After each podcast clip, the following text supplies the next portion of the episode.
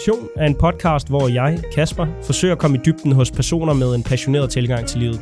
Jeg tror på, at vi kan blive inspireret af nogle af de filosofier, strategier og hjælpemidler, som mine gæster har gjort brug af, men også gør brug af i sit liv nu. Mit håb er, at gæsternes viden og tilgang kan hjælpe dig med at reflektere over egne problemstillinger i din hverdag, inspirere dig til at følge dine egne drømme, eller blot underholde dig den næste time. Velkommen til.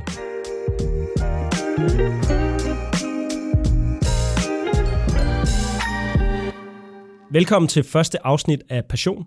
Mine første gæster det er Simon og Sebastian, som jeg kender fra universitetet. Vi fortæller om en masse spændende episoder i deres liv, hvordan man finder sin passion. Vi taler også om, om universitetet er den rigtige vej, og om man overhovedet behøver at tage en kandidat. Vi taler også om, hvordan man tager chancer, der kan skabe mening i livet, allerede på universitetet. Vi taler om selvdisciplin, nysgerrighed og om at være den dummeste i lokalet. Og her taler vi også om, hvorfor det er en god strategi at turde være den dummeste i lokalet. Vi taler om, hvordan man tager sagen i egen hånd, og her taler vi også blandt andet lidt om YouTube som et fantastisk redskab til at tage sagen i egen hånd. Vi taler om at gå med sin egen mavefornemmelse, og til allersidst taler vi lidt om stress og balance i livet, og eventuelt hvad de gør anderledes nu for at undgå at ramme de perioder, som kan være stressede. Så læn jeg tilbage den næste time og 20 minutter. God fornøjelse herfra.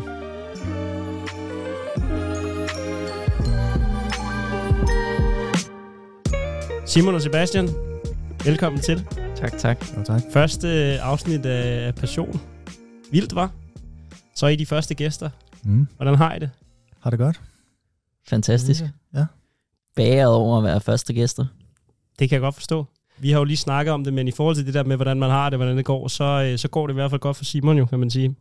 Mm. Vi var jo så heldige at, at lande ned på, øh, på Rødovre station der, og der skulle vi jo til at tage 9 af, som jo lige tager 20 minutter, så skal man gå en kilometer. Men så kommer Simon skulle bare rulle i en Tesla, Intet mindre. så se, mindre det. så er scenen ligesom sat. Så sent sat, ja. Nå, Krypto market boomer. så øh, nu skal vi. Så nu skal vi finde ud af, hvad der skal til for at køre en Tesla. Ej, øhm, mega fedt, I vil komme. Jeg er mega glad for, at, øh, at I er her i dag. Øhm, I passer øh, perfekt ned i det, jeg gerne vil snakke om, håber jeg. Så øh, nu skal Håber du? ja, nu får vi at se. Øhm, først og fremmest, øh, så bare lige for at kridte banen op. Øhm, Simon, jamen øh, den helt klassiske LinkedIn-introduktion. Øh, direktør i Assessor, direktør i Krypta, direktør i Kyrning Holding, og foredragsholder får du så også lige herfra, og det er nemlig fordi, at foredrag øh, er det samme både ental og flertal. Så selvom man kun har holdt et, så er man altså foredragsholder, øh, og så, så snakker vi ikke mere om det, vel?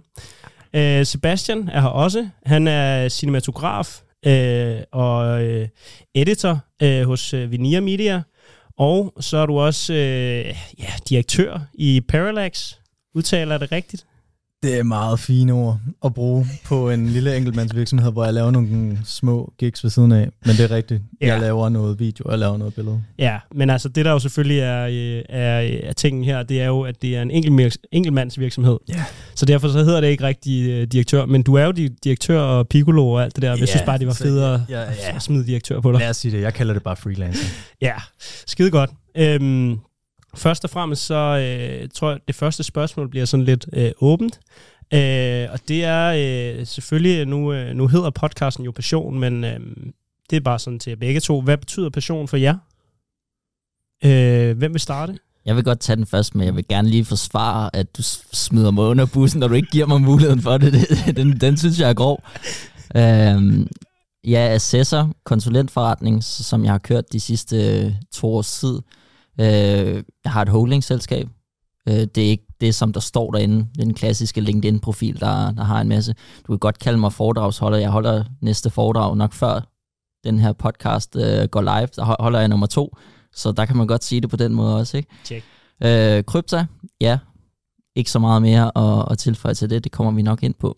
Men ja, i forhold til personer, hvad personer er for os, eller for mig, så det er et, et rigtig bredt emne, og det kan også blive lidt filosofisk på, på nogle måder.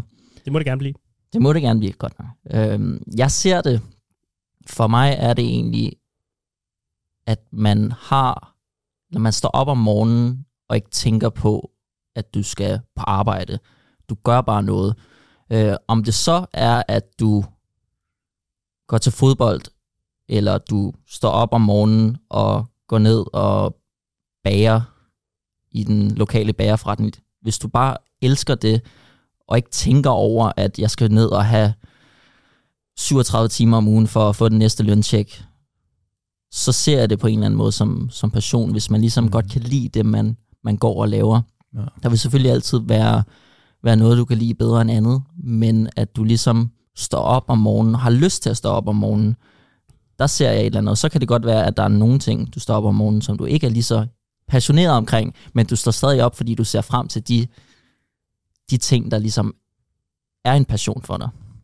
Mm. Rigtig godt svar. Øh, Sebastian, vil du øh, enten øh, gentage noget, eller også måske ja. tilføje? Jamen jo, jamen, jeg synes Simon har en pointe i, at, at passion, det er noget, jeg anser for at være noget lystbetonet. Altså det er noget, som er drevet af en eller anden form for indre motivation, og at det er sindssygt bredt. Altså, du kan være passioneret omkring, øh, i det her tilfælde, jamen, så tænker jeg, at nu er det rigtig meget. I, I den kontekst, vi snakker i her, så er passion inden for en sådan professionel eller en karrieremæssig tilgang. Øh, men passion kan jo også være, at du har nogle fritidsinteresser, som du dykker rigtig meget.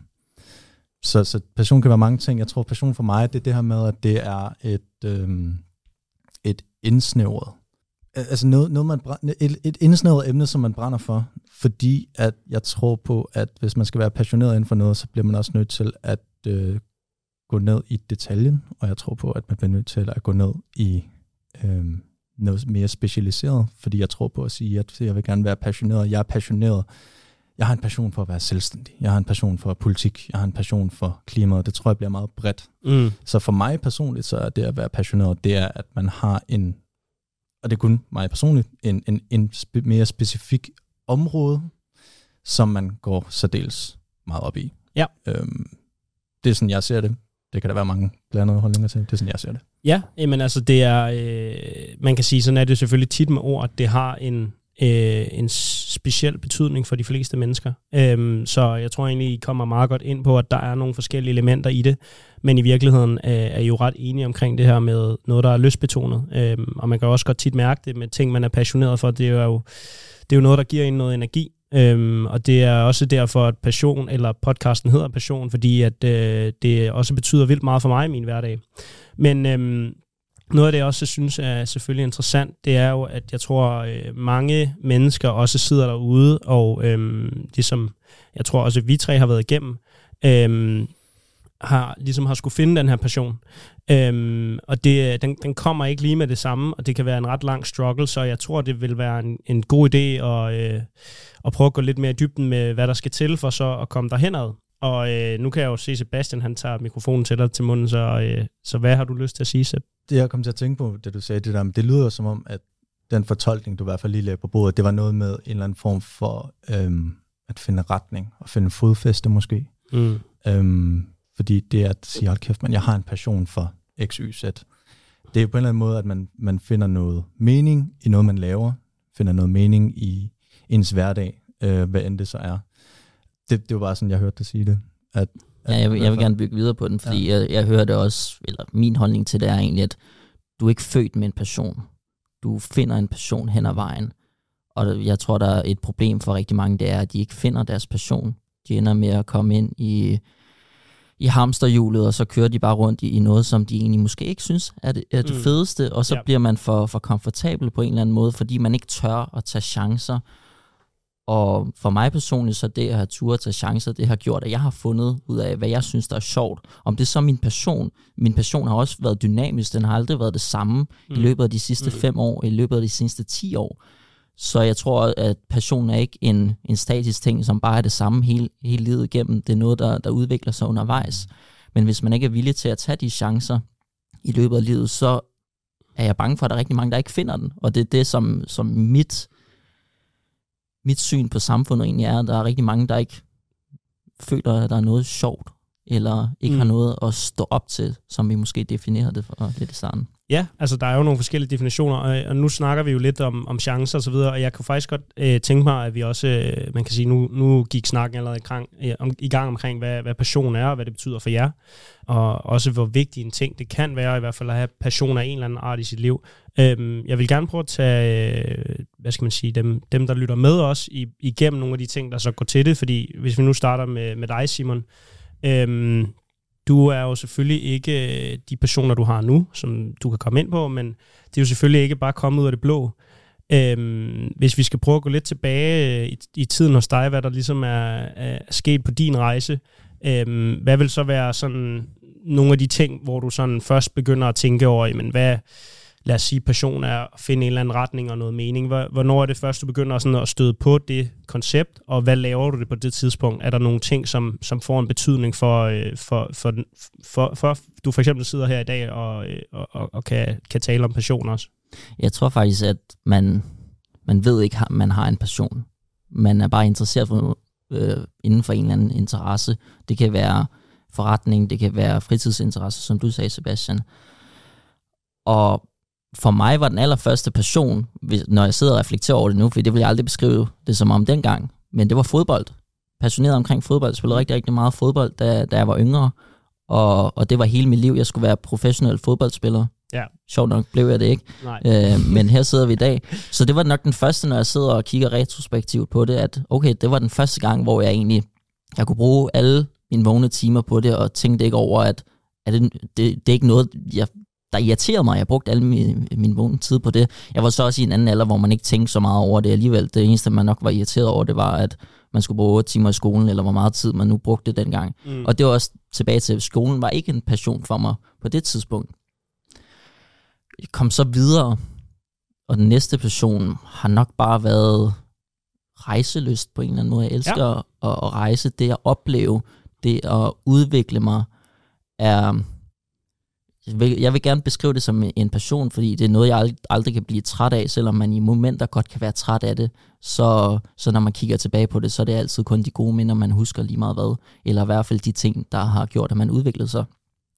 Så, så det er også noget, der måske kører lidt parallelt med, med fodbolden. Det er, at jeg har været, været så privilegeret, at mine forældre har taget mig ud at rejse en hel del.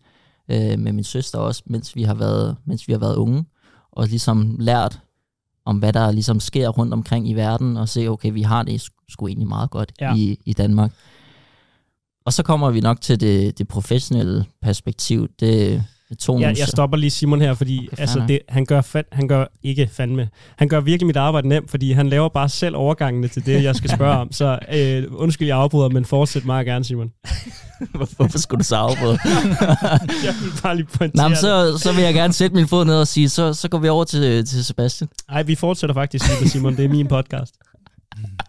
Okay, Ej, Simon, jeg, jeg, jeg synes, du er inde på nogle rigtig gode ting her i forhold til, øh, til at altså, hvor, hvor tidligt man faktisk mærker noget af det her med passion, som er noget af det her, du siger med, øh, altså det her med, når noget er lystbetonet, og man ikke øh, anser det som værende øh, lad os bare bruge øh, termet arbejde, som jo nogle gange kunne være forbundet med, øh, men det er noget, jeg ikke har lyst til, det er noget, jeg gør for at få at tjene penge, eller hvad det kan være. Altså der er du allerede inde på noget der med, hvordan du oplevede det med fodbold og også med rejse. Hvad har ligesom været, øh, hvad, var, hvad var sådan der måske, hvor det begyndte at æbbe ud, måske med fodbold, øh, uden jeg skal lægge ordene i munden på dig, hvad, hvad skete der sådan professionelt, hvor, at, hvor du begyndte at, at prøve at danne en retning der? Jeg fik nogle øh, ret alvorlige knæskader, der var 14-15 år, sådan to styks, hvor at det ligesom gjorde, at det var en af de perioder, hvor man udvikler sig allerede mest som fodboldspiller, og der stod jeg stille i to mm. år. Så, så da jeg kom tilbage, så tænkte jeg bare, shit, jeg er dårlig nu. Jeg kan slet ikke følge med. Nej. Og, og det var lidt der, jeg indså, at jeg skal måske lægge mit fokus et andet sted. Øh, jeg elsker stadig fodbold og, og savner at spille rigtig meget. Og når jeg så gør det, jeg synes, det er det sjoveste i verden, fordi det er bare hyggeligt nu. Men jeg, jeg var nødt til ligesom at kigge andre veje og blive også bare mere bevidst om, fordi jeg har været 16 år, så bliver man måske lidt mere bevidst om, hvad det er, man egentlig gerne vil med sit liv. Man skal til at tage nogle, nogle større beslutninger, end man har været vant til før. Skal man på gymnasiet? Skal man, skal man tage et sabbatår? Whatever skal man. Og, og det kom jeg så ind i, og begyndte egentlig bare at, at fokusere mere på skolen, fordi mm. skolen kom ret let til mig. Ja. Jeg har altid godt kunne lide at lære. Det tror jeg også, danner nogle paralleller til det med at gerne vil udvikle sig, gerne vil, vil udfordre, og har altid været konkurrencemenneske, og det blev bare kørt direkte over på, på skole også, fordi mm. det alt kan gøres til en konkurrence på en eller anden måde, så det er også noget, der, der motiverer mig, og jeg synes, det er sjovt.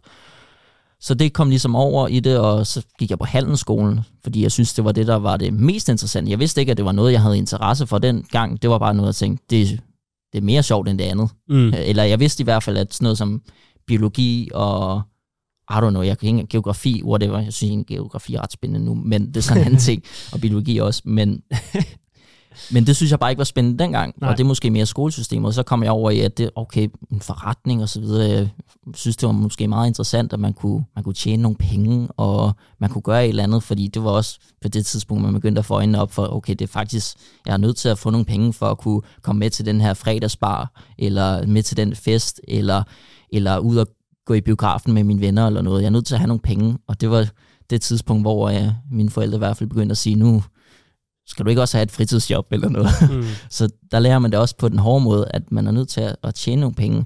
Og der lærer man så måske bare igennem de fritidsjobs, jeg havde i starten. Det var måske ikke det, det sjoveste, men det var en disciplin, ligesom skulle gøre det. Og så lærte jeg bare undervejs, der må være noget andet bedre, man kan gøre. Ja.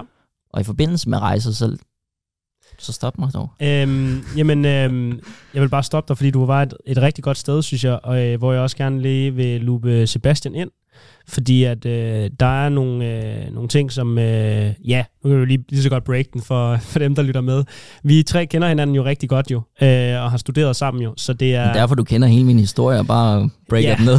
jeg kunne faktisk bare fortælle den. Nej, øh, det, er, det var, det var øh, sådan set en rigtig god øh, indledning på det i forhold til nogle forskellige ting, og det er også derfor, jeg gerne vil lupe Sebastian ind, øh, fordi øh, nu, altså nogle af de ting, som jeg hører Simon siger, er jo også noget omkring det her med, med nysgerrighed, øh, og det der med, at gerne vil udvikle sig og sådan noget. Og der ved jeg, øh, fordi jeg kender dig, Sebastian, at det har jeg altid tænkt om dig. Så, så hvorfor, øh, inden vi ligesom kommer hen til den her mere professionelle del, og, og hvad der sker der for Simon, så gad jeg også godt lige at høre dig, hvad, sådan, hvad er noget af det første, sådan, du har stødt på i din øh, ungdom, lad os bare sige det sådan, øh, hvor du har kunne mærke det her med, at der er noget, jeg virkelig har lyst til at lave, og noget, hvor jeg ikke tæller mm. timerne? Ja, mit det er kommet relativt sent faktisk. Mm. Altså, jeg har ikke haft sådan igennem hele mit sådan ungdom og opvækst og sådan ting. Jeg har egentlig ikke haft den der ene ting. Jeg, jeg var ikke en del af fodbolddrengene. Jeg var ikke en del af håndbolddrengene. Jeg var ikke en del af musikerne. Jeg var ikke, jeg var sådan altid, synes jeg var meget på herrens mark i forhold til alt muligt. Så mit er kommet relativt sent, og bare lige for at tage det op til sådan et bredere perspektiv, mm. øh, uden at det skal gå fuld øh, Einstein og filosofisk på det. Det gør du bare. Men det der ordet øh, nysgerrighed, jeg sad faktisk lige og, og tænkte på det selv. Øh, jeg personligt i forhold til at finde en passion. Øhm, der tror jeg, det er rigtig, rigtig vigtigt, at man tager vare på sit eget liv, mm. og at man beslutter sig for at sige, nu afsøger jeg nogle grænser, nu er jeg nysgerrig på nogle ting, nu prøver jeg noget af, fordi jeg tror egentlig ikke, og det er måske, hvor Simon og jeg ikke er decideret uenige, men i hvert fald, hvor vores adskiller er sådan lidt smule. Jeg ser det ikke nødvendigvis som, at det behøver at være så risikobaseret. Mm. Jeg tror egentlig godt, at man kan komme rigtig langt med at finde ud af, hvad fanden man gerne vil, hvis man prøver bare nogle ting af, ja. og, så, og så ser, jamen okay, var det her noget, var det ikke noget? Øh, for mit vedkommende var det det at lave film og lave øh, generelt sådan video og billede. Øh, så jeg prøvede det af, og så heldigvis fandt jeg ud af, at det var sgu da noget, jeg var både god til, jeg synes var fedt.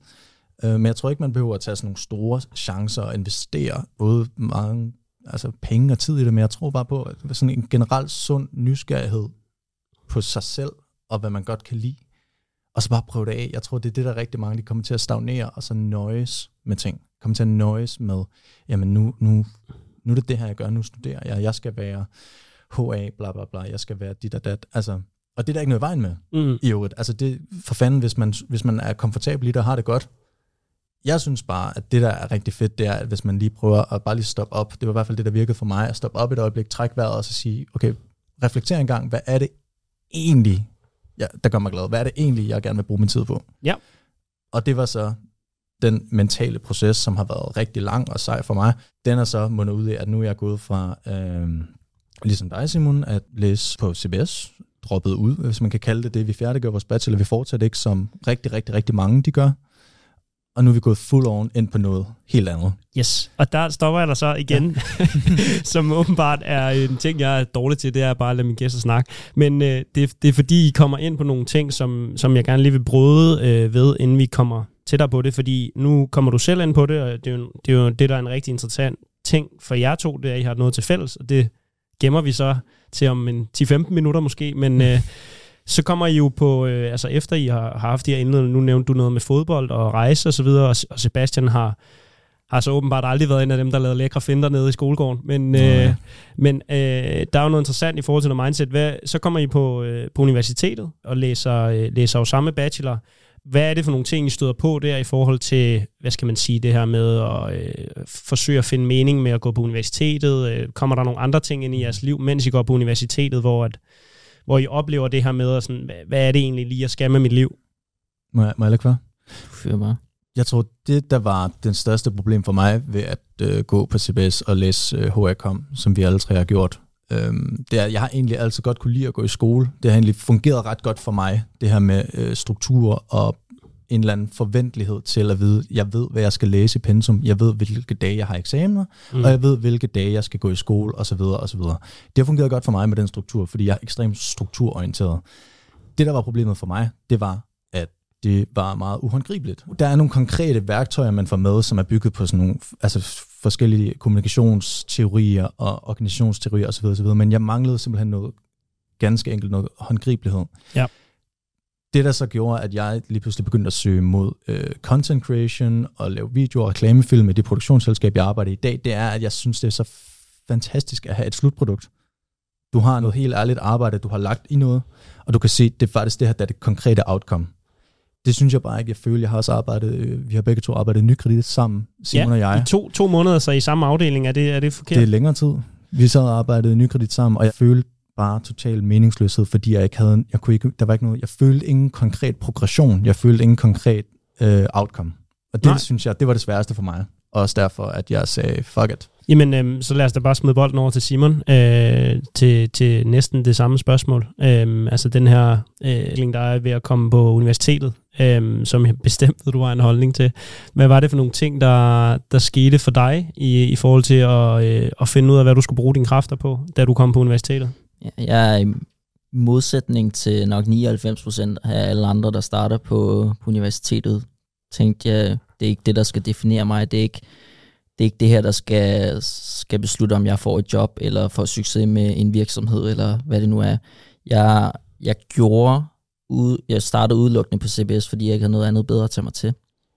Og det synes jeg, det er stadig min holdning i dag, at Mm. det uddannelsessystem, vi har, er rigtig, rigtig godt, hvis du ikke har noget andet bedre at tage dig til. Ja. Fordi lige pludselig så kommer der noget ned fra himlen og siger, okay, det her det er spændende. Og så apropos det om at tage chancer og gøre noget, jeg er enig med dig, Sebastian, det er jeg ikke uenig. Man behøver ikke at gå all in på, på noget som helst, men man skal i det mindste prøve at afsøge det, om Mm. det er det ene eller det andet.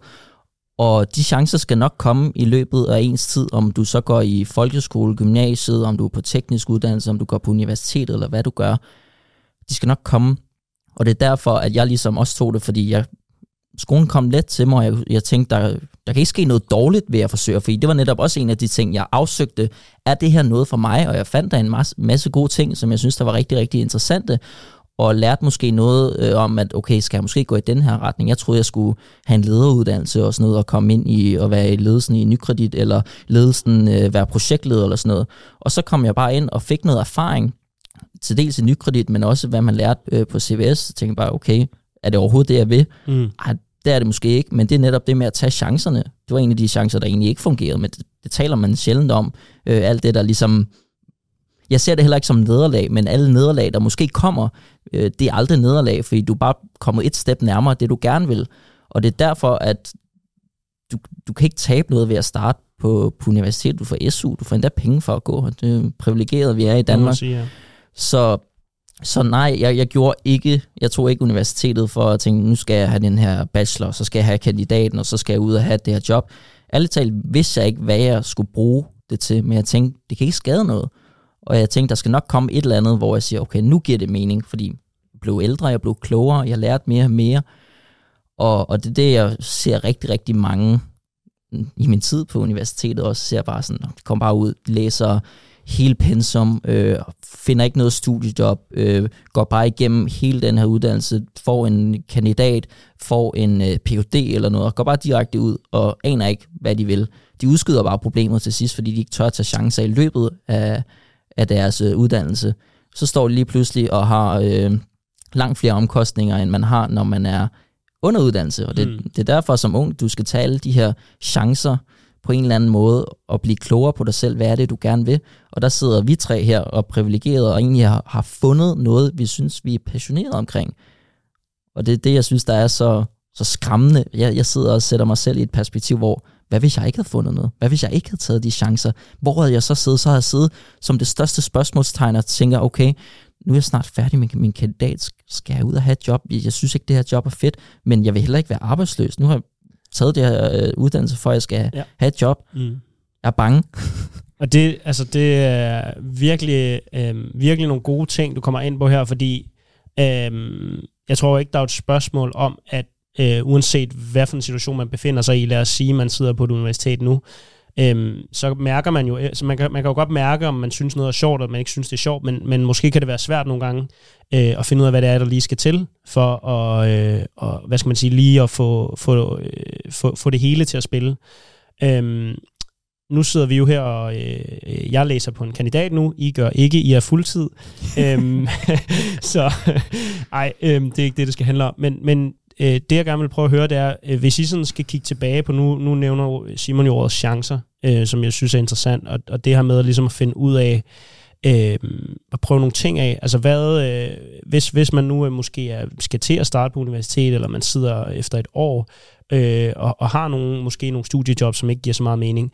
Hvad, hvad, er, I så, hvad er det så, I øh, har oplevet, som, som måske kan, kan gøre, at man kan finde den der passion, og, og finde det der, man brænder for, i stedet for eksempelvis, som jeg tror mange gør, også at komme ud med en kandidat, og faktisk være i tvivl om, hvad det er, man egentlig brænder for. Hvad, øh, hvad er det for nogle ting, som, øh, som I kunne have fortalt jer selv øh, igen, øh, lad os sige, efter et år på studiet, i forhold til at, at komme, komme, hvor I nåede til? Hmm, konkrete værktøjer eller generelle Ja, meget elsker konkrete hmm. eksempler.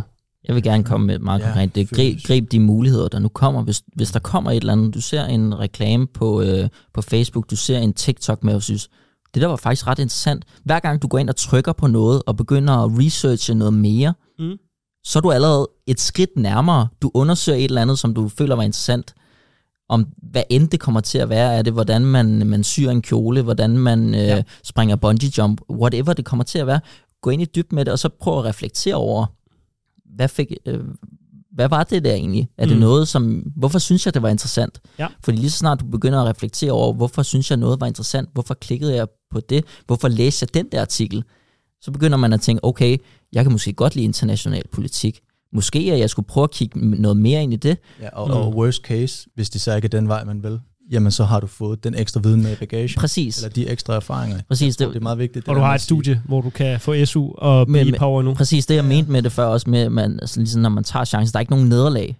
Fordi det værste, der kan ske, det er, at du finder ud af, det var ikke noget for mig. Ja, nu er jeg et skridt tættere på at finde det rigtige. Om du så finder det i tredje skridt, i femte skridt, i tiende skridt eller halvtredste skridt, det ved vi ikke. Men så længe du bliver ved med at tage øh, chancerne og tage de muligheder, der kommer, og mm. bliver ved med at reflektere over det, mm. så skal du nok blive klogere, så skal du nok finde ud af noget på et eller andet tidspunkt.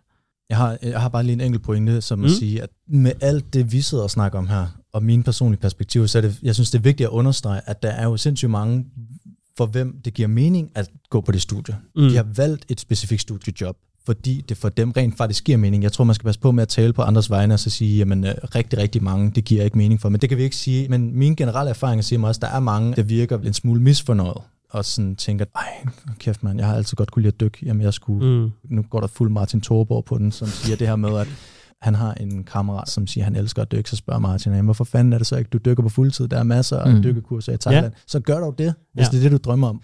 Og man kan mene om ham, hvad han vil. Han, han, er, han er også speciel på nogle punkter, men jeg synes bare, at han har en pointe, der hedder, at man bliver nødt til at tage vare på sin egen selvudvikling. Ja. At stille sig op og så spørge sig selv en gang imellem, hvad fanden er det, jeg bruger min tid på?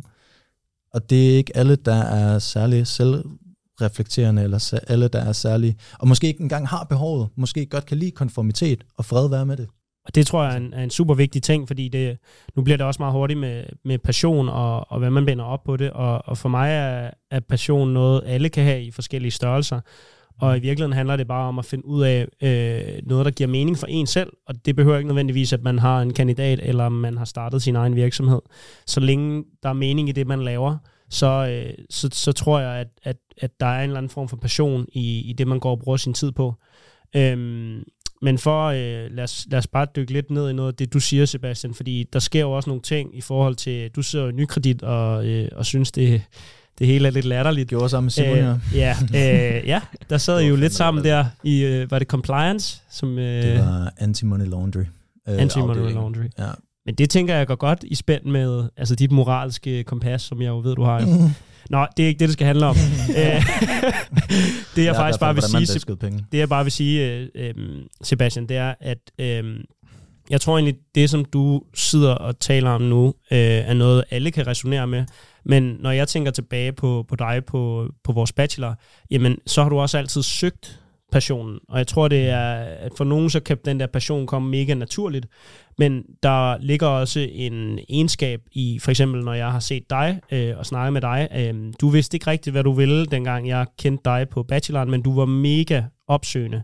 Så, så nu har jeg jo næsten lige sagt det, men prøv at fortælle lidt omkring, hvad det er for et mindset, der, der gør, at man måske kan finde den der passion, øh, for den kommer måske ikke naturligt, øh, og, og, øh, og uden at skulle, skulle lægge ordene i munden på dig, så, øh, så sker der jo også noget i forhold til, til at du, du får en praktikstilling. Det, øh, det ja. glæder jeg godt, at du lige øh, vendte.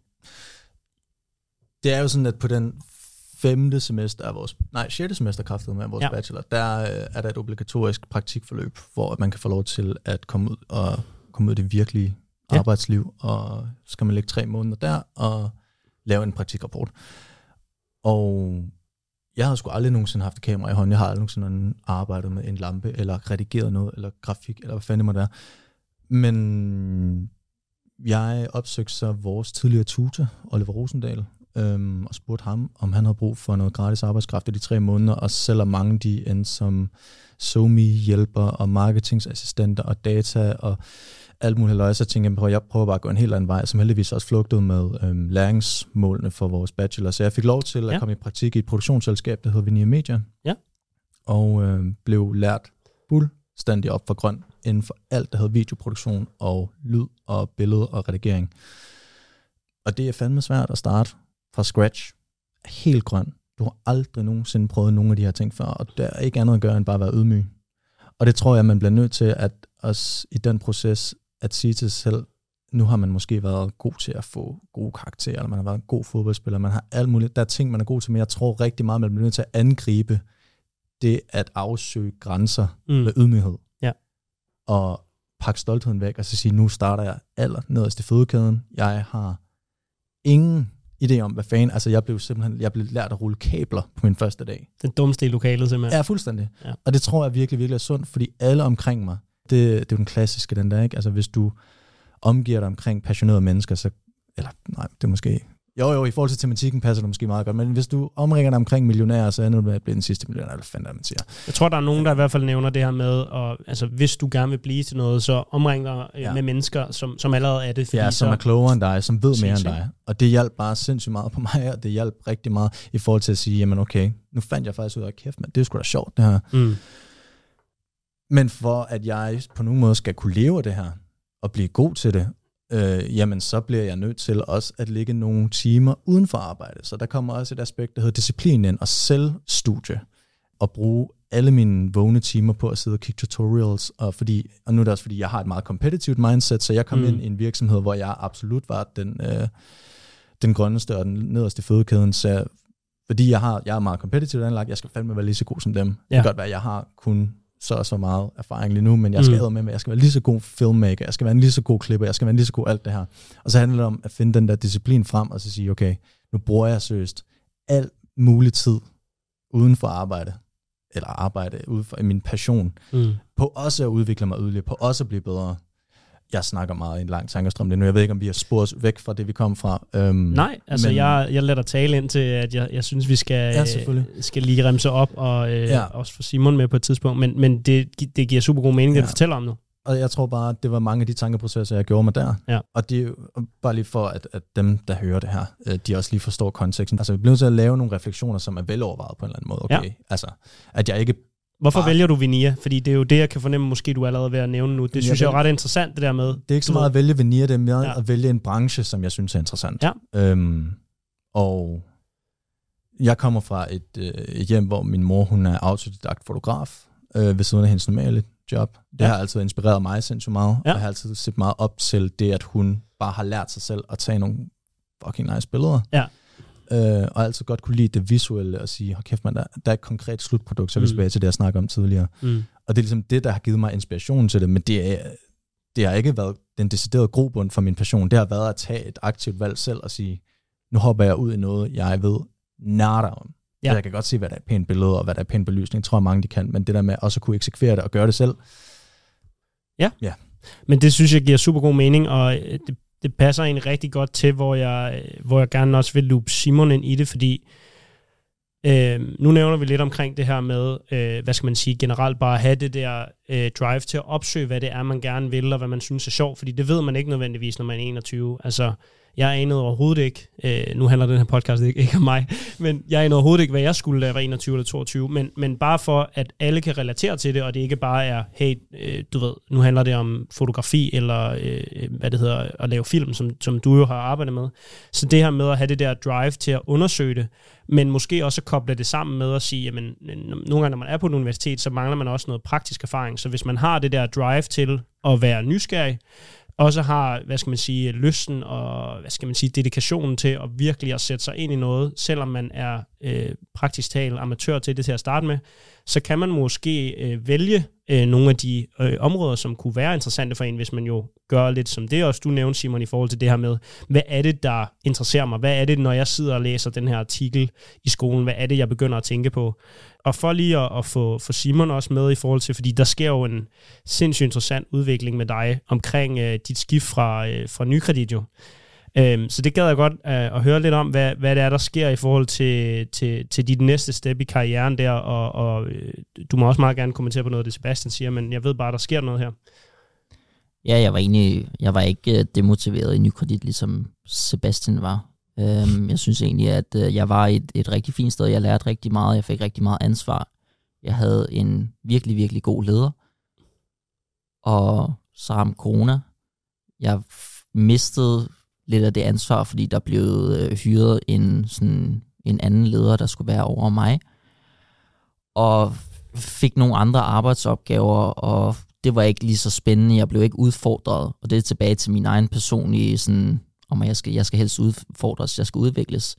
Så, så jeg endte med at sidde og arbejde hjemme, nykredit, og det synes jeg ikke var, var det mest spændende, så jeg begyndte bare at se, hvad fanden kan jeg ellers lave? Så i modsætning til alle andre, der bare har siddet derhjemme og set Netflix, og, og lige taget et par kilo på under, under corona, der sad jeg og researchede på, altså, hvad skal jeg lave? Jeg kan ikke sidde herhjemme. Jeg kan ikke sidde og, og, og sådan lave ingenting, fordi så føler jeg mig dum. Jeg er nødt til at gøre et eller andet. Jeg er nødt til at blive stimuleret, og når arbejdet ikke stimulerede mig mere, så var jeg nødt til at blive stimuleret på en anden måde.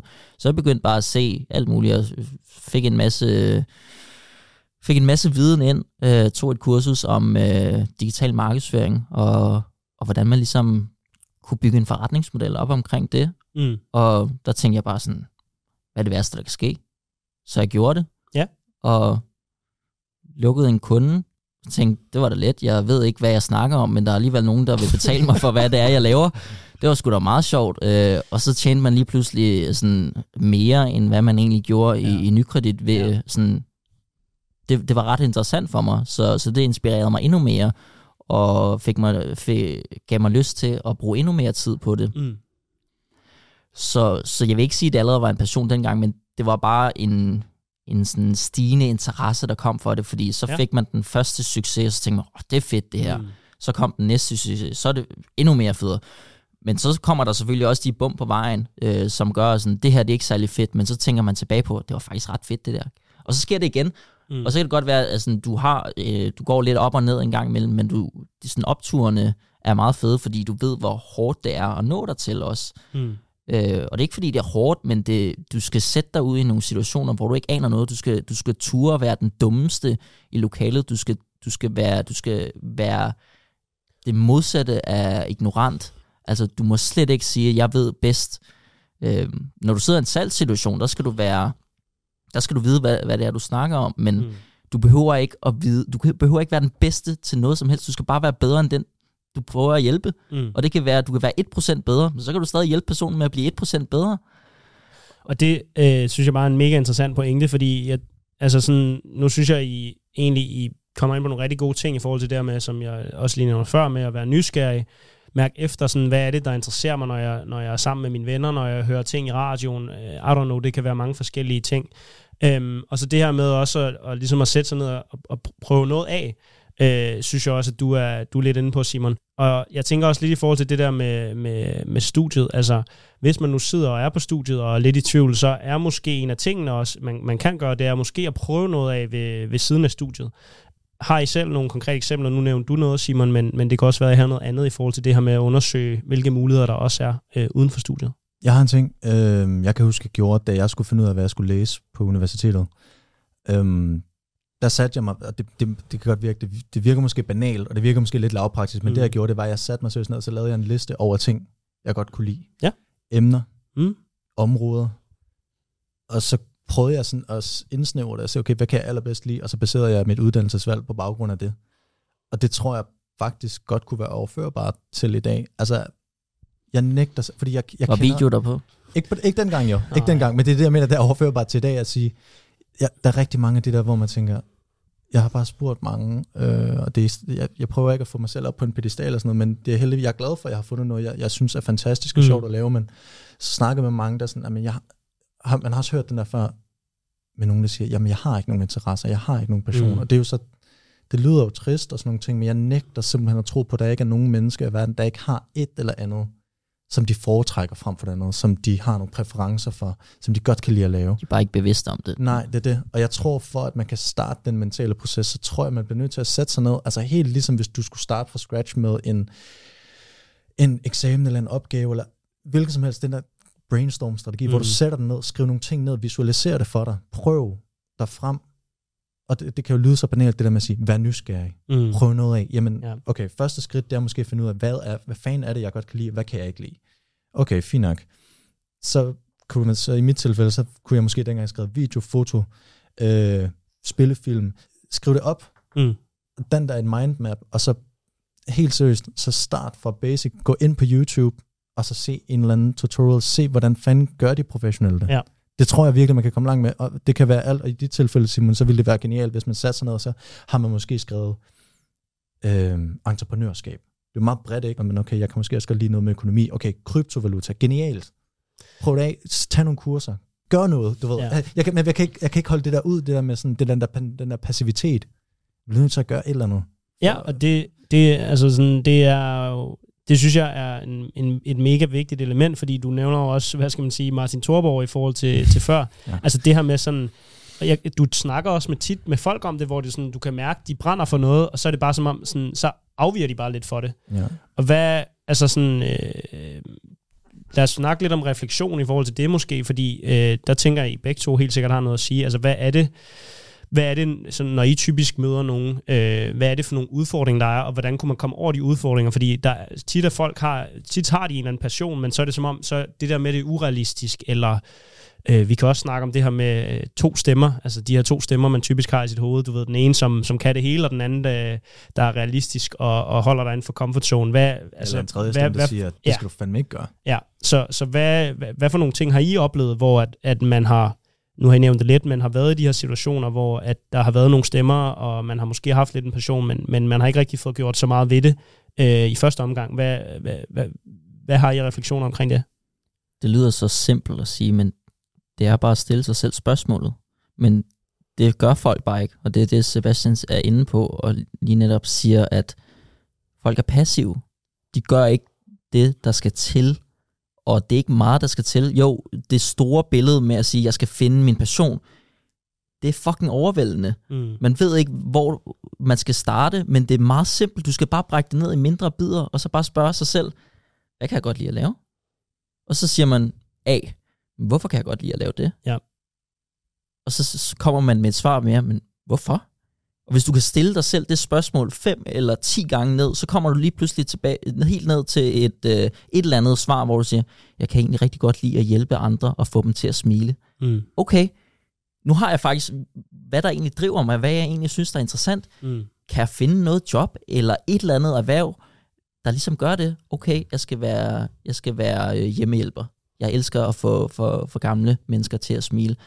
Så har du ligesom fundet noget, du ligesom synes er interessant. Men det bringer helt tilbage til, at det med at finde passion kan være rigtig, rigtig svært, men det første skridt at tage, det er det letteste i verden, det er bare at spørge sig selv, hvad eller hvorfor eller hvordan. Så kommer det hele af sig selv, og så skal du bare være nysgerrig på at spørge sig selv det spørgsmål, fordi det, svaret er aldrig det første. Hvad, vil du, øh, hvad synes du er sjovt? Jamen, jeg synes fodbold er sjovt. Mm. Nå, men så skal du være fodboldspiller. Nej, nej, det er ikke det, der svarer. Hvorfor synes du fodbold er sjovt?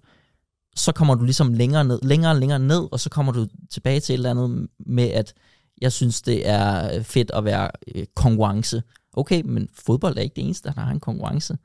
Helt sikkert sidde og overveje nogle af de ting, og der ligger også noget i forhold til spørgsmålet, hvorfor. Altså, der kan man virkelig komme, komme dybt ned i nogle områder, men det her binder jo også meget hen til, det tror jeg er en udfordring for mange. Altså, øh, du kan kalde det overspringshandlinger, men for eksempel øh, synes jeg jo, en af de bedste bøger, jeg nogensinde har læst, er Atomic Habits, i forhold til det her med, at man kommer tit, tit til at, øh, hvad skal man sige, det man sidder og tænker over, eller det man visualiserer for sig selv, det er inden, Altså det her med, sådan, jeg skal være, øh, jeg skal have et agency med øh, øh så mange kunder, eller jeg skal have det fedeste arbejde inden for, det kunne være noget med økonomi, øh, hvor i virkeligheden så øh, bliver det også bare en stopper for en, det der med, at man sætter sig lidt for høje mål til at starte med, i stedet for at bryde det ned, og der tror jeg, du kommer ind på noget godt med det der med at, at afsøge nogle muligheder, men være klar til at være sindssygt dum i starten, og bare tage det første skridt, fordi du kan alligevel ikke planlægge, hvad der mm. kommer om 20 skridt. Det er fint nok at have det der mål, men så lad os sige, at du vil gerne have et uh, agency med, med så og så mange kunder.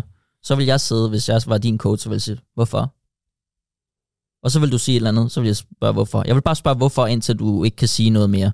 Mm.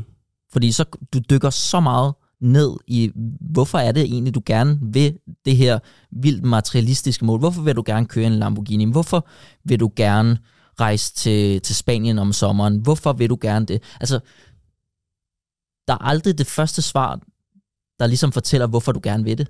Fordi det er altid et eller andet overfladisk noget med, at øh, nah, jeg vil gerne øh, se, at andre skal se, at øh, jeg har det godt. Og, og jeg tror måske, altså jo mere man får stillet det der hvorfor spørgsmål, er bare noget, jeg sådan, nu har bruger jeg ikke så meget teknikken selv faktisk, men jo mere man får stillet sig det der spørgsmål, får man brugt det ned til noget, som jeg hurtigere kan komme hen til. Og det gør det bare øh, nemmere for, for folk i forhold til, at, at målet er, er, er nemmere. Altså fordi hvis målet er for stort, så lige snart du skal til at gå i gang, jamen, så føles du overskueligt, og så får man aldrig gjort noget ved det. Øh, fik du brudt det ned, dengang du øh, hvad som siger, gik ind i Vinia og startede på det her? Fik du brudt det ned til noget, hvor det var på et niveau, hvor det trods alt var sådan, okay, der, det, det er ikke der, hvor jeg vil ende, men, men det, jeg gør nu, er i hvert fald et skridt i en eller anden retning, jeg tror er rigtigt. Ja, det gør jeg, men ikke på den samme sådan, strukturelle måde, hvor Nej. jeg satte mig ned og sådan, øh, det var mere mentale processer. Øh, det her med at bryde ud af sin comfort zone, øh, ture, også det her med passion, det er jo også noget identitetsskabende, mm. fordi at jeg tror, jeg kan da i hvert fald huske rigtig mange af mine venner derhjemme i Aarhus, hvor jeg kommer fra, de kunne lige pludselig ikke forene mig med det, at jeg skulle være filmfotograf. Det var CBS, ikke? og det var nykredit og alle de her ting, ja. som jeg i dag er totalt væk fra, og nu er jeg lige pludselig gået ind i et kreativt felt, og de kunne ikke forene det med det. Så jeg tror, det er det der med, at det er jo ligegyldigt, hvad de tænker om mig. De vil jo ja. stadigvæk være mine venner, ikke? Altså det er jo ikke bare fordi, at min identitet nu har ændret sig, at nu vil de lige pludselig, nu kan de lide mig mindre, eller ja, der bliver i hvert fald rykket på nogle ting. Jeg tror, at da jeg hoppede ind i Venier, så var det sådan med tanken om, at nu prøver jeg det i tre måneder praktik, og ser vi, om det er noget, og i værste tilfælde, worst case, så er jeg blevet et skridt tættere færdig med min bachelor. Og hvis jeg så ikke vil være filmfotograf, jamen, så kan jeg tage de skills og bruge i en anden sammenhæng. Det, det er en sindssygt gavnlig ting at kunne bruge og monitorere og styre et kamera mm. og lave fedt content, fordi content er et multi-appellerende skill at kunne. I værste tilfælde, jamen så kan jeg tage de her skills og tage ind, hvis jeg nu for, fortsætter den corporate uh, øh, CBS-vej, som jeg oprindeligt var på vej ind mm. Det var sådan de tanker, jeg prøvede at afveje. Det, er, det, det er jo interessant, det er jo altid med det her med at springe ud i noget og tage en anden retning. Nu snakker du i forhold til, hvad dine venner forventede af dig det her, det værste, der kan ske, det er jo, at du kan altid bare falde tilbage. Jo. Altså, der er jo ikke, det er jo ikke, fordi du mister den anden mulighed ved at springe ud i, i, uh, i noget helt andet. Nej, nej. Øhm, og altså det, jeg også synes er, er ret interessant i, i den sammenhæng, det er, jo, det er jo det der med andres opfattelser af en jo. Det er jo, det er jo helt vanvittigt, hvor meget energi man bruger på det. Og øh, i hvert fald, øh, hvis jeg bare skal tænke ud fra mit eget synspunkt, jamen, så, øh, så er det jo en kamp, det der i hvert fald de år, man også er på universitetet med, og øh, skulle finde sin egen vej, men også øh, sådan leve lidt op til, sådan, hvad synes andre egentlig, jeg er? Øhm, hvordan, har, hvordan har I arbejdet med det? Altså, nu har Sebastian nævnt det lidt, men i forhold til det her med, med andres holdninger, øh, og hvilken vej I har gået, selvom det så har måttet skuffe nogen. Øh, hvad, hvad for nogle learnings har I haft omkring det? Altså, jeg vil gerne sige, at jeg har været fuldstændig ligeglad med, hvad folk tænker om mig, men alle der siger det, de, de lyver. Ja. Altså, så, men jeg har stadig, øh, jeg, det er stadig det, jeg har, har stræbet efter at, at komme til, at ligesom at bare være ligeglad. Og så prøver jeg også at spørge mig selv, hvis jeg ligesom går op i, hvorfor, hvorfor går det der på, at de tænker et eller andet om dig. Det, der har, jeg har ikke nogen konkrete eksempler øh, på det, men jeg har heller ikke skulle forsvare over for, for nogen som helst, at jeg er gået den vej, jeg, jeg har gjort, fordi folk er ligeglade.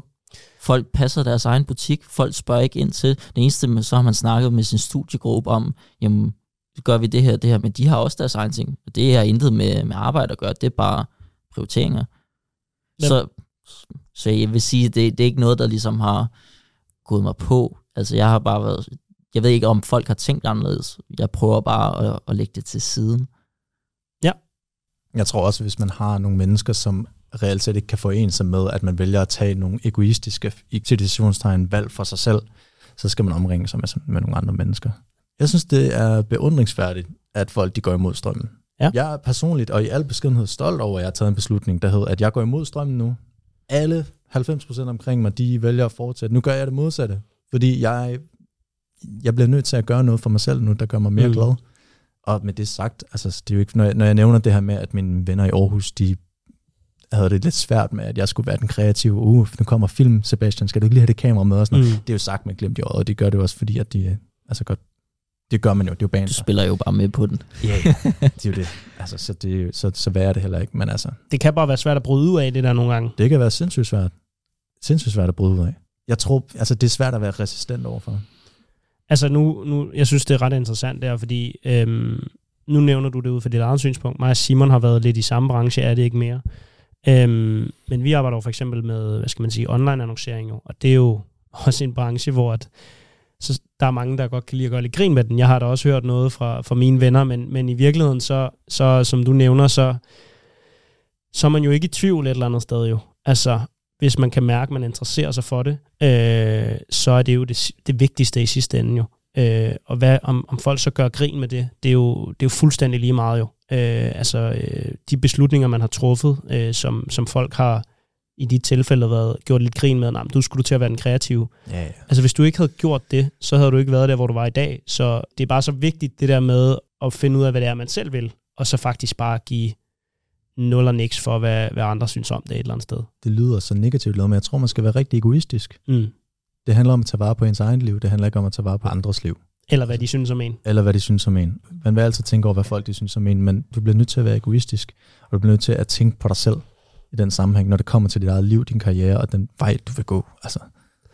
Hvordan var de spørgsmål der med, nu øh, mig og Simon blev jo øh, bachelor sammen jo, og så får man jo altid spørgsmålet, nå, hvad skal du så nu? Og øh, der kan jo godt nogle gange ligge lidt en forventning om, at så skal man læse videre på en kandidat. Hvad var det for nogle ting, I oplevede der, og øh, var du bare ligeglad med det, du blev spurgt om, eller hvad, hvad, var der nogle interessante ting i det der med ikke at tage en kandidat? Hvad har været dine oplevelser med det? Jeg har ikke haft nogen udfordringer, fordi min omgangskreds, min tætte omgangskreds, de ved godt, hvad det er, jeg gerne vil, og hvad det er, jeg gerne vil, vil opnå. Så det er sådan, de siger bare, okay, det er en god beslutning. Øh, fordi jeg, øh, jeg argumenterer bare for, at det eneste, jeg kan få ud af en kandidat, det er at sige, at jeg har en kandidat. Fordi det, du lærer i alt respekt for, for det, du også læser, Kasper, det du lærer om marketing på, øh, på en CBS, på, på kandidat, altså, du kan ikke bruge det de fleste steder. Det er, det er teori, du får intet praksis. Og hvis det er noget, så er det det, du bruger i bestyrelseslokalerne, hvor du snakker strategisk, og alligevel ikke har forstand på, hvordan det fungerer i praksis. Og der er det bare udfordringen for, at du læser du læser en kandidat, du har ikke noget som helst erfaring, og så skal du, så det du lærer, det er at komme op og sidde på et helt strategisk niveau. Der er ingen, der starter på et strategisk niveau. Jeg har ikke startet på et strategisk niveau, jeg sidder på et strategisk niveau nu, men det havde jeg ikke gjort for tre år siden. Der kunne jeg knap nok rådgive mig selv om, hvad der var rigtigt og forkert. Jeg anede nærmest ikke, hvad det var, jeg lavede. Så, så det er lidt det, man, man skal ligesom have arbejdshandskerne på og lære, hvordan det er, det fungerer i praksis. Og det, det lærte jeg bare, eller det var det, jeg indså mig selv, hvor jeg læste igennem og tænkte, hvad, hvad får jeg mest ud af? Hvor ser jeg mig selv om, om to år, hvis jeg læser videre? Vil jeg blive irriteret over, at jeg har læst videre og spildt to år? Det vil jeg nok. Vil jeg, vil jeg være glad for at, at springe ud i det og gå, gå all in på det og se, hvad det kunne, kunne føre til? Øh, vil jeg fortryde det? Og hvad vil der så ske, hvis jeg øh, fortrød det?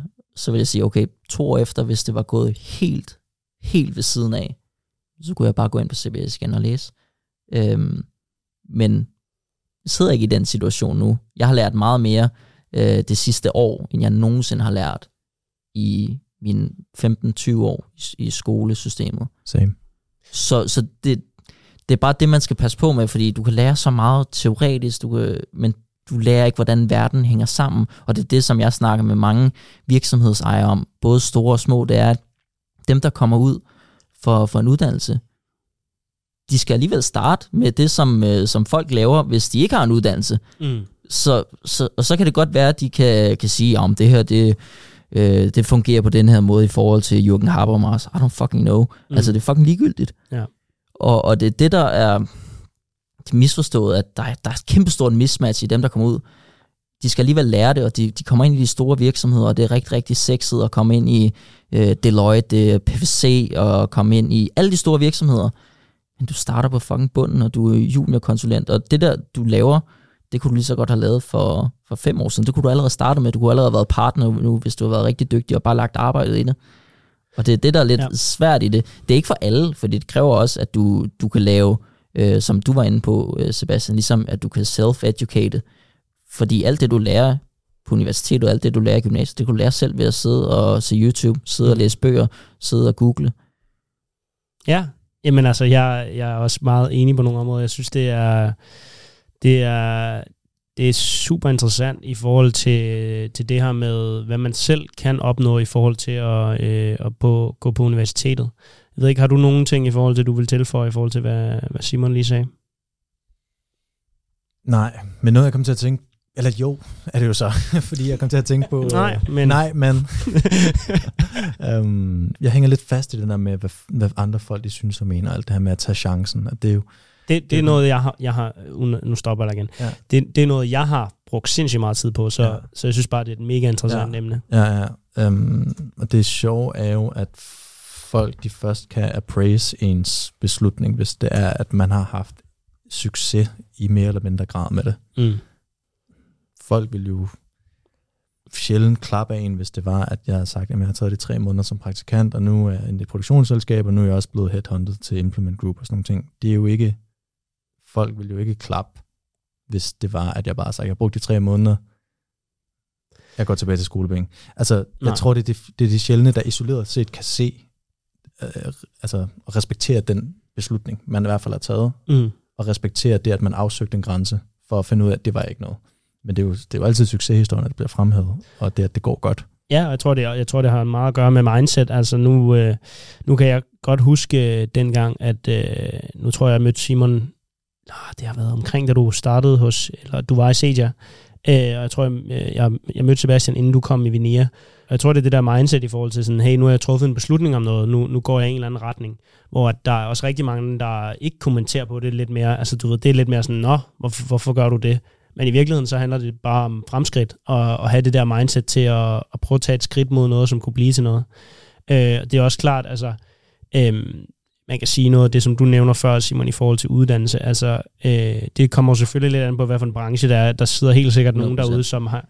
Altså, det er jo, øh, uddannelsessystemet er en måde at gøre ting let på, øh, og, og banevejen også, som du siger. Hvis man ikke ved, hvad man vil, så, så kan man komme ind. Men der er også klart, altså, øh, jeg kan godt at se en læge komme ud, ja, altså, uden at sidde det på ja, altså, læge, revisorer, advokater og sådan noget, altså, der skal du bare igennem, fordi det du, Ja. Men der, der er forskellen også, det du lærer der, det er direkte overførligt til dine arbejdsopgaver efterfølgende, mens at det du laver, lærer på, jeg vil sige 80% af, af vores uddannelser i, øh, i dagens Danmark, mm, folk kommer ud, og så laver de ikke noget, de har lært om. Altså man, man har en eller anden uddannelse i øh, altså kristendom, whatever, men du, du ender med at sidde inde og lave, du kan i princippet lave det samme som mig, mm. øh, altså lige nu, fordi så har man bare taget en uddannelse, og så efterfølgende, så lærer man det, som, som jeg har været igennem de sidste øh, fem år.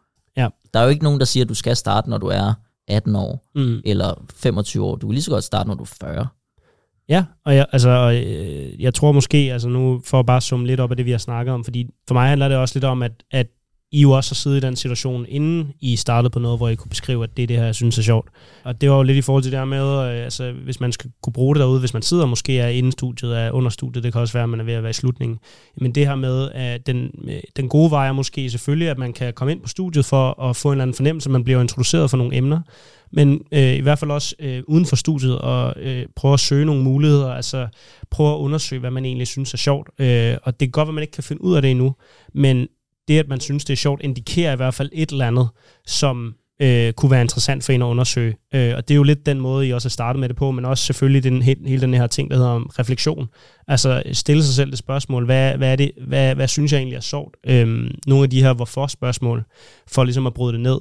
Øh, også turde tage, øh, tage nogle chancer, som, som du, Sebastian, nævnte, øh, og være klar til at være den dummeste i lokalet. Ja. Øh, det synes jeg er ret interessant. Du behøver jo ikke at omlægge hele dit liv og sætte alting over styr, bare fordi at nu, okay, nu går jeg hovedkuls ind i det her, nu fandt jeg min passion, nu gør det. Altså, hvem siger, at man ikke godt kan lide konformiteten ved den høje startløn, så man har en, på en CBS-uddannelse, samtidig med, at man kan drive en lille virksomhed, eller en lille geschæft ved siden af, eller et eller andet, man også er passioneret i, som kan give noget stimulans på den anden måde der, altså hvor man ligesom kan føle sig fulfilled på en anden måde. Altså fordi, det, jeg synes ikke, man skal se det så sort-hvidt, fordi der er jo nogle mennesker, der godt kan lide det tryk, og der godt kan lide, jeg ved, jeg er sikret økonomisk, hvad hedder det, økonomisk, øh, Uafhængighed. ja, eller nej, ikke, ja, økonomisk, altså jeg har nogle rigtig gode rammebetingelser for, at jeg kan tjene til vejen af dagen, og købe et hus, og f- kone og børn og alt det der, men jeg kan jo også godt delvis blive stimuleret på en anden måde, mm. og føle mig, finde mening andre steder. Altså det er ikke fordi, det er jo ikke sort og hvid på den måde. Det er ikke fordi, nu skal jeg droppe hele det her, altså det ene for det andet. Det, det, det synes jeg bare er vigtigt at pointere, fordi at, Jeg er enig, der er ikke nogen formel for, hvordan du ligesom kommer derhen. Øh, vi har alle tre forskellige veje i forhold til, hvordan vi er kommet hen til. Mm. fuldstændig, ja, Ja, Men altså, der, der, der er helt klart nogle, øh, nogle sådan, øh, ligheder mellem det, og det har været at, at turde gøre et eller andet. Ja. Ja. Proaktivitet er nok et, et nøgleord her også. Mm. Mm. Sådan, proaktivitet og turde gøre noget. Og det er derfor, det nok også er mit bedste råd til dem, der ikke ved, hvad de skal gøre noget. Do, do something. Ja. Det, det er bedre end at do nothing. Ja. ja, vi sidder jo tre, altså du er fortsat på kandidaten, jeg er på funktionær og har også en, en lille enkeltmandsvirksomhed siden af, og Simon, du er full on selvstændig, ikke? Altså, mm. så det er jo tre forskellige eksemplificeringer på, hvad det vil sige at kunne finde noget, man er passioneret indenfor. Mm. Så der er ikke en, en rigtig og forkert måde at gøre det på. Jeg tror bare, at man skal bare være kritisk over for, hvad det er, man bruger sit liv på.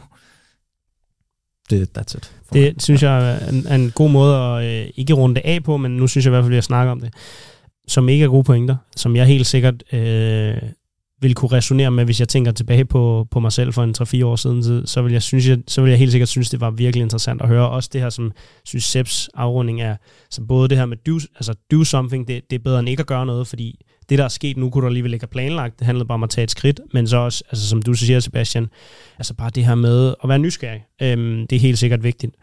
Det her med at være passioneret, synes jeg også, der ligger nogle, øh, det kan der også ligge nogle udfordringer i.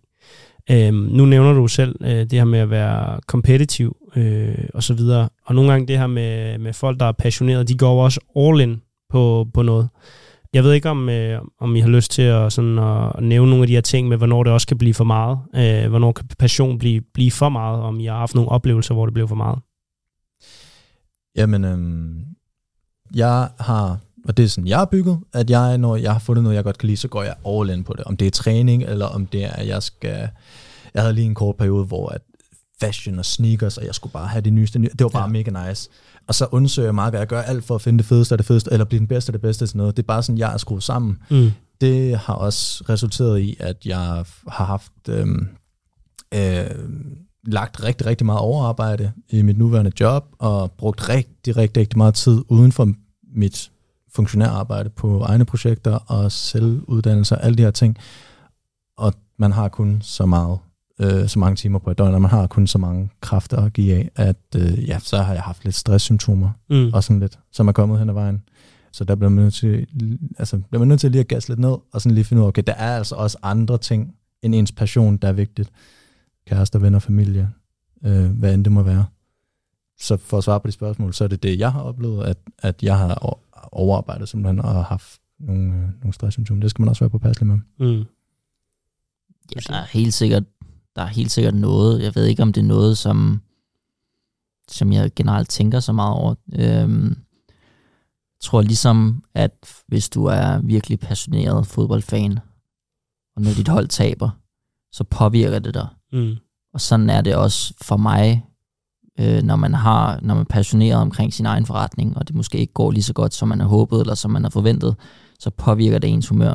Man kan blive presset på, på nogle punkter, når alt ligesom kommer til alt i, i sidste ende, når du er passioneret omkring det. Hvis det ikke lige går efter din, øh, dit eget hoved, eller som du har håbet, om det er, du selv spiller fodbold, om det er, øh, at du ikke kunne øh, lave det bedste edit på, på den øh, reklamefilm der, så, så påvirker det en på den ene eller anden måde, og det påvirker dine omgivelser, så dine venner, din familie bliver, bliver påvirket af det.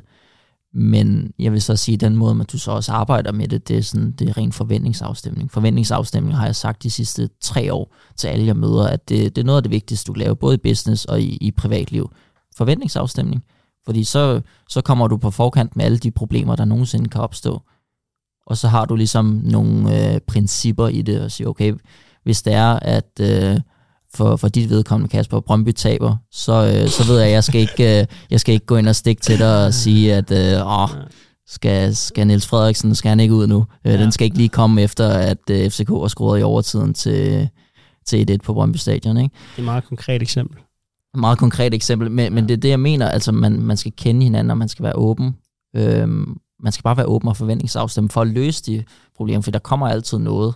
Fordi hvis du bliver presset, så kommer der nogle situationer, hvor det kan blive ubehageligt, og det kommer, hvis du er passioneret omkring det. For jeg har det på samme måde som Sebastian, at gå all in, og når du går all in, så bliver du presset, fordi det, du presser det til, til den sidste dråbe, der er. Og så hvis der lige kommer det ekstra oveni uventet, fordi der kommer altid noget uventet, det Mm. ved man med livet. Der kan komme alt muligt for, for siden af. Så kan man blive altså overvældet på den ene eller anden måde, så kan du lige pludselig slet ikke håndtere noget af det, eller det påvirker dit humør, som du måske ikke havde tænkt, at det skulle påvirke dit humør. Har du selv oplevet det? Jeg oplever det rigtig ofte. At sådan, men man bliver også mere bevidst om, hvornår det ligesom sker. At jeg har dage, hvor jeg er sindssygt, sindssygt presset, og det er ikke de dage, hvor at man skal gå ind og, og stikke til mig. Fordi så kan det godt være, at der kommer et eller andet. Hvis jeg sidder og jeg er i gang med noget virkelig vigtigt, så skal du heller ikke gå hen og spørge mig om noget. Mm. Altså, medmindre det er fucking vigtigt, så kan jeg godt se altså, gennem fingre med det, men hvis det bare kommer over og siger, fed trøje, så siger jeg bare, fuck dig. Fordi jeg, havde- jeg sad lige og fokuseret, og der går sådan, øh, altså, Halv der, time, ikke? der går en halv time, inden jeg lige kommer ned i det stadie igen, og det gør bare, at jeg misser en, øh, en, en halv time eller en time af, af min dag, fordi det kommer så om på den anden side, fordi jeg er ikke, jeg er ikke øh, lønmodtager, jeg går ikke, når klokken bliver fire, så det jeg ikke når, det bliver bare lagt ovenpå i den anden ende. Mm. Og det er lidt det, der er det gode og det dårlige ved det også i sidste ende. Men man kan så godt lide det. Jeg kan godt lide det, men jeg bliver så også irriteret, når det ikke altid går efter mit hoved. Og det er en perfektionistisk ting, uden at det perfektionist. Jeg vil bare gerne have, at der er struktur i det. Og jeg vil gerne vide, hvordan tingene ligesom skal, skal forholde sig. Og det forventningsafstemmer jeg bare med, med dem, der virkelig er, er tæt på mig. Man kan sige, øh, nu handler passion jo øh, meget bredt, men jeg kan jo egentlig rigtig godt lide at tage nogle af de der ting, som I kommer ind på, og ligesom sådan prøve at bryde det ned til noget, der er, der er ret konkret. Øhm, fordi det kan være, at man sidder i en situation, hvor man er i gang med at undersøge en passion, og måske skal faktisk til at tage den der beslutning om at gå all in på noget. Hvad er det for nogle... Som jeg mener, ikke, man ikke absolut behøver. som man ikke behøver. Ja. Det, er- det er også bare lige for at understrege, at nu er det her eksempel måske øh, mest til nogle af dem, som, som kan have en tendens til at gå all in på noget. Øh, og der har vi alle sammen, alle tre oplevet noget. Jeg har også selv oplevet det, men jeg kan godt at høre, altså, øh, selvfølgelig fortryder jeg det ikke, men øh, hvis I nu skal kigge tilbage, både i forhold til, hvis, øh, hvad I vil sige til jer selv, inden I var ved at gå all in på det, men også det her med, nu har I begge to haft øh, måske nogle perioder med, med stress. Hvad er det for nogle, nu snakker Simon om forventningsafstemning, hvad er det for nogle øh, metoder, redskaber eller, eller ting, I har ændret på nu, som, som gør, at I har fundet en balance mellem at måske at være rigtig passioneret, men øh, ligesom også er plads til, til andre ting. Altså øh, måske nogle konkrete eksempler på noget, der, der er anderledes nu, end, end dengang, hvor I havde stresssymptomer. Sæt ambitionerne lidt ned. Altså, man ikke kan nå det hele på den halve tid. Jeg er jo i en situation, hvor jeg er jo klassisk lønmodtager og på funktionærkontrakt, så jeg har jo en, der bestemmer, hvad jeg skal gøre. Mm. Øhm, så der er også øh, et spørgsmål om at trække nogle grænser, og så sige, at øh, her tager jeg ikke længere. Vær ærlig over for sig selv, og så mærke efter, i kroppen, og så sige, hold kæft, men nu har jeg sovet dårligt så mange nætter i streg, nu har jeg haft min, øh, jeg har tabt min højre arm, eller jeg har mistet følelsen i ansigtet. Ikke fordi de ting, jeg nævner, det er ikke noget, der skete for mig. Jeg havde noget restløshed og noget søvnløshed, jeg kæmpede med. Mm. Øhm, men at øh, sætte nogle grænser øh, i forhold til min situation. Simons vil være en anden. Han, øh, han er sin egen chef. Øhm, det var det, jeg gjorde. Ja. Så, øhm, ja. Vil du uddybe, Simon? Hvad var spørgsmålet helt konkret? Jamen, øh, spørgsmålet var mere, øh, at man kan sige, første gang, øh, at jeg i hvert fald oplevede det sådan stressmæssigt, øh, måske også for jer i forhold til det her med, med arbejde, så mere bare sådan, hvis I skulle kigge tilbage, og, øh, og ikke nødvendigvis gøre noget anderledes, fordi det er for sent, men det kunne være, at man sad i en situation, hvor at det, øh, det var op til, at man skulle til at gå all in på noget, eller det kunne også være, at det var undervejs, men, men hvad øh, tror jeg lige meget hvad, så, hvor man er i den, i den proces, så tror jeg, at så vil jeg gerne høre øh, jer begge to omkring, er der, er der nogle ting, I gør anderledes ja. nu, hvor I er super opmærksom på, at I gør det anderledes? Ja, jeg vil ikke sige, at det er noget, der kommer sådan, før du går all in. Det kommer altså i processen, mm. hvor du allerede er in deep.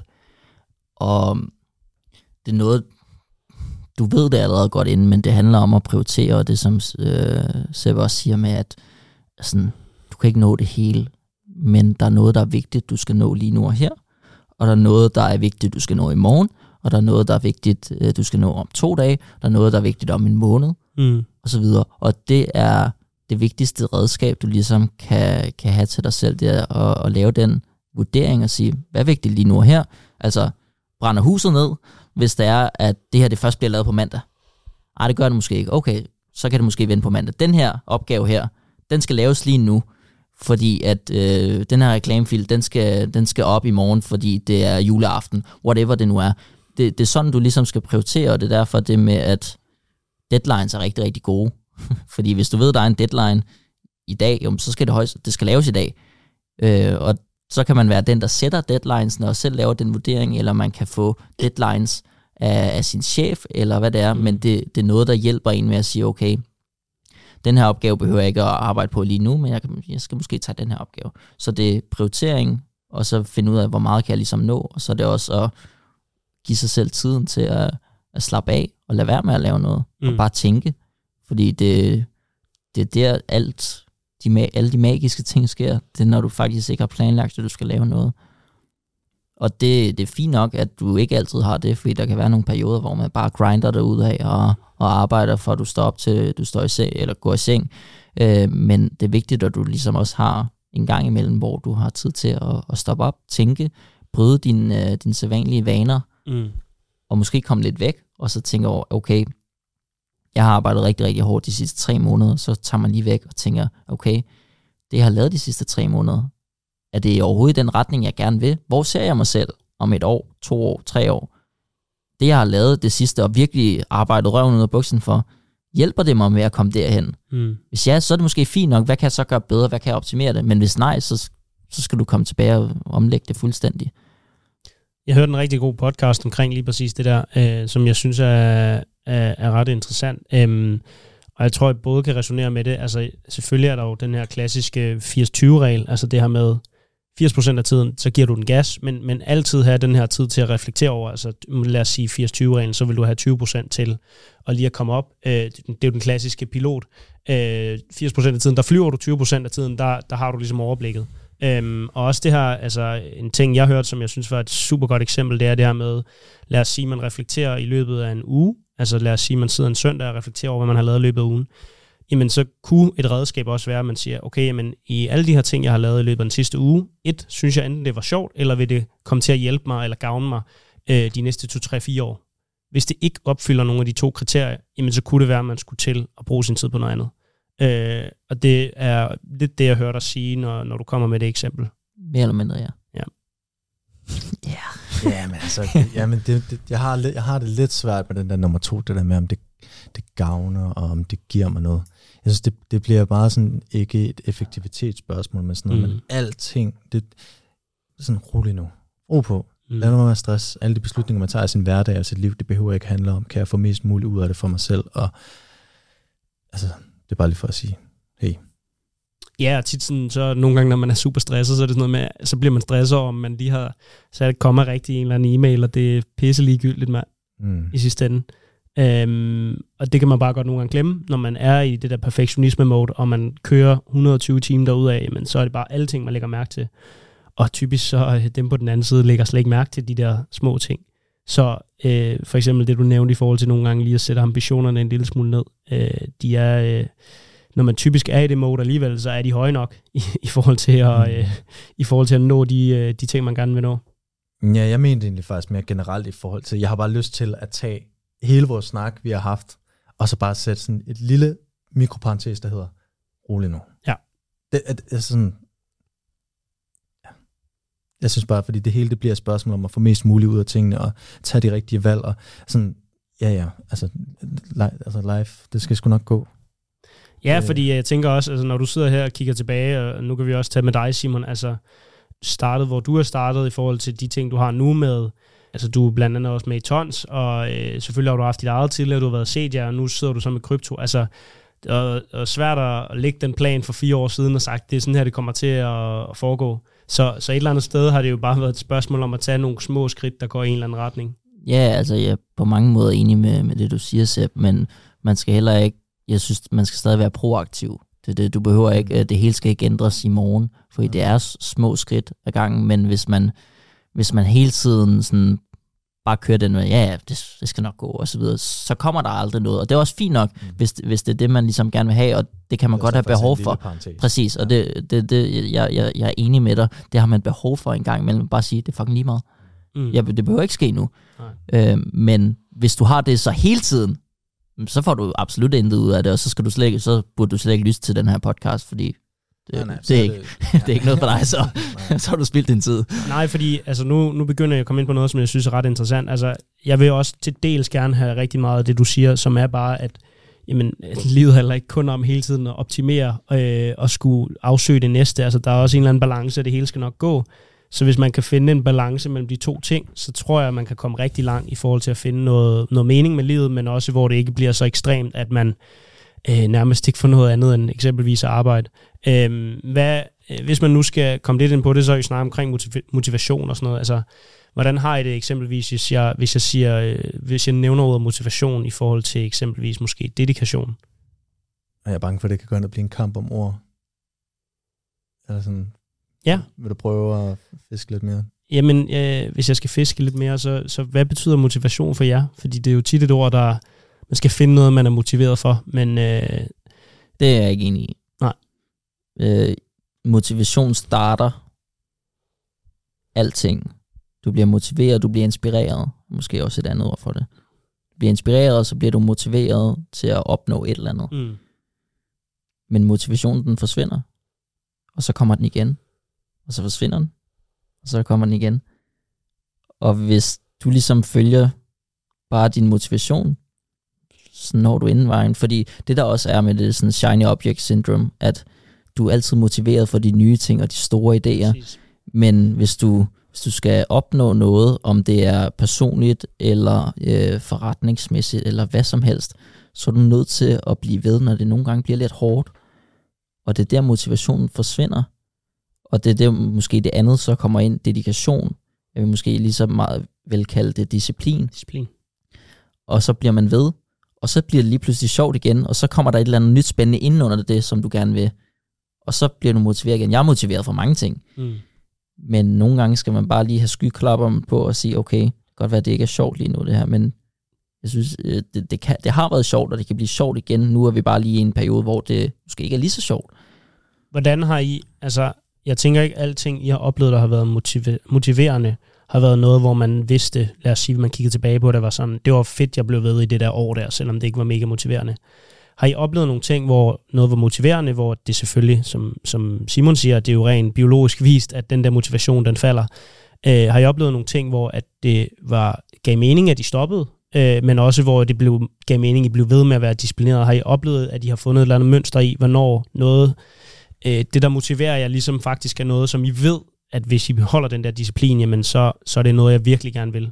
Har I oplevet det scenarie, at der har været forskel? Og I har fundet forskellen? Ingen konkrete scenarier lige, hvad jeg kan komme på. Forstår I spørgsmålet? Ja, det er måske også en ekstra del af det. Prøv at gøre det kortere. Okay, jeg prøver at gøre det kortere. Det, jeg- det jeg gerne vil høre om, det er det der med, at jeg synes tit, at man, nu snakker vi om det her med at afsøge nogle muligheder og mær- kan mærke, hvad man er motiveret for. Jeg synes tit, at man bliver motiveret af tusind forskellige ting. Og lige meget hvad du gør, om du, så, om du starter på det, jamen, så går der måske en uge, og så er du ikke motiveret længere.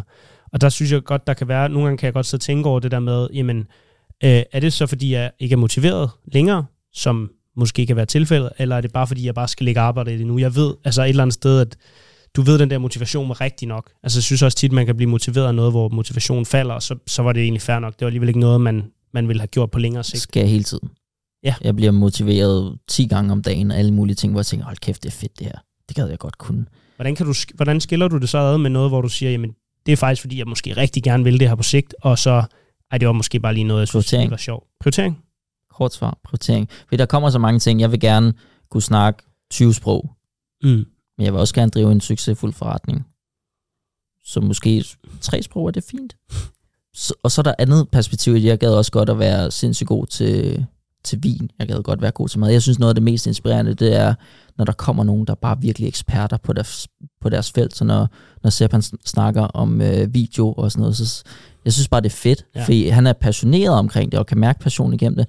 Når der er en sommelier på en øh, restaurant, der kommer ind og siger, øh, I skal have den her vin, og den har tanniner og det her, og sådan, jeg sidder bare sådan med store øjne og tænker, hold kæft, det er fedt det her. Det er virkelig inspirerende. Og sådan har jeg det med alle ting, og når jeg, når jeg får det der, så begynder jeg at tænke, kæft, det der, det vil jeg også gerne kunne. Mm. Men jeg har det i mine egne aspekter nu, sådan at jeg kan også snakke den der nørdede snak, hvor der er sikkert nogle andre, der måske har det på samme måde som mig, de vil så kigge sådan på mig. Og så er det også sådan, Det glemmer man bare lidt nogle gange. det glemmer man lidt nogle gange, men det er fordi, man bliver for sådan øh, ekokammer øh, Ja. ja. på, på en anden måde, hvor du bare snakker med, med folk, der forstår dig.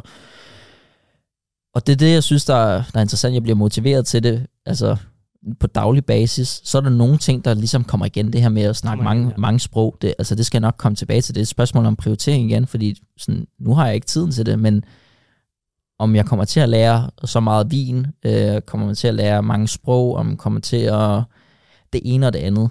Det er det, der er spørgsmålet med det prioritering. Jeg gad også godt at kunne, øh, sådan, jeg ved ikke, mange forskellige, der er så mange ting, jeg, jeg godt gad at kunne, men, og det motiverer mig, fordi så ser jeg nogen, der gør et eller andet fedt, øh, øh free climbing øh, i, i USA, eller så tænkte det, det gad jeg sgu da godt.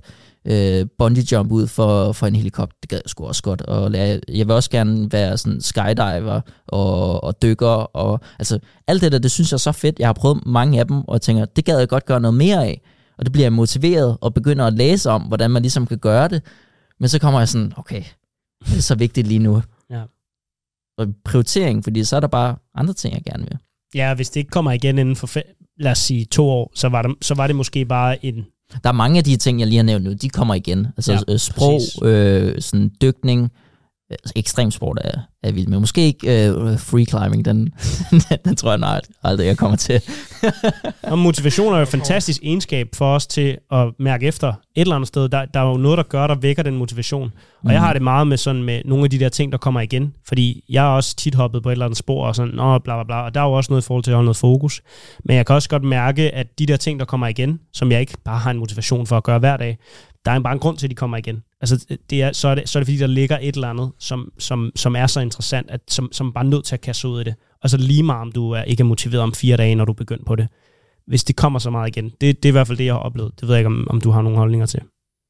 Nej, men så det er der disciplin kommer ind, tænker jeg. Ja, præcis. Altså, Jeg, øh, jeg, jeg hørte, øh, ja, nu kan, nu kan vi så se, om I synes, det er fantastisk, men øh, jeg hørte et virkelig et godt ord i forhold til, det er også igen det her med den der søgning der. Øhm, det var bare en, øhm, en forfatter, som nævnte, at jalousi er en fantastisk egenskab, fordi i virkeligheden så ligger der en eller anden form for øhm, interesse i jalousi.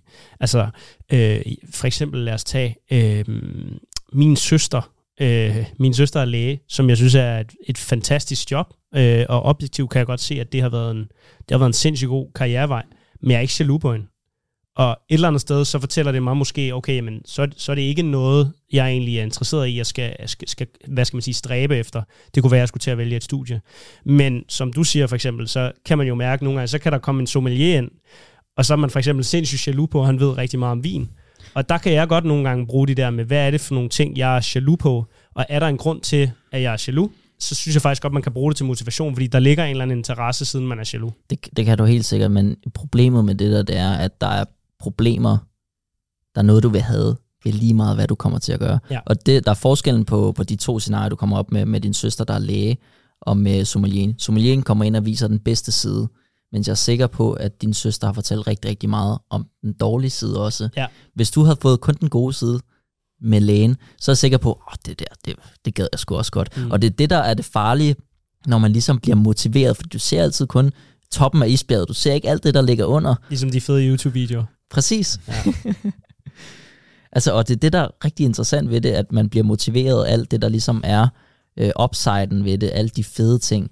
Og så skal man ligesom have disciplinen til at blive ved i de situationer, hvor du får de her lorte opgaver, lorteperioderne. Det som, jeg tror også, det er Mark Manson, der siger det i, øh, i hans øh, bog The Subtle Art of Not Giving a Fuck, at altså, du skal vælge de fucks, der er. Du skal vælge de lort, du gerne vil spise.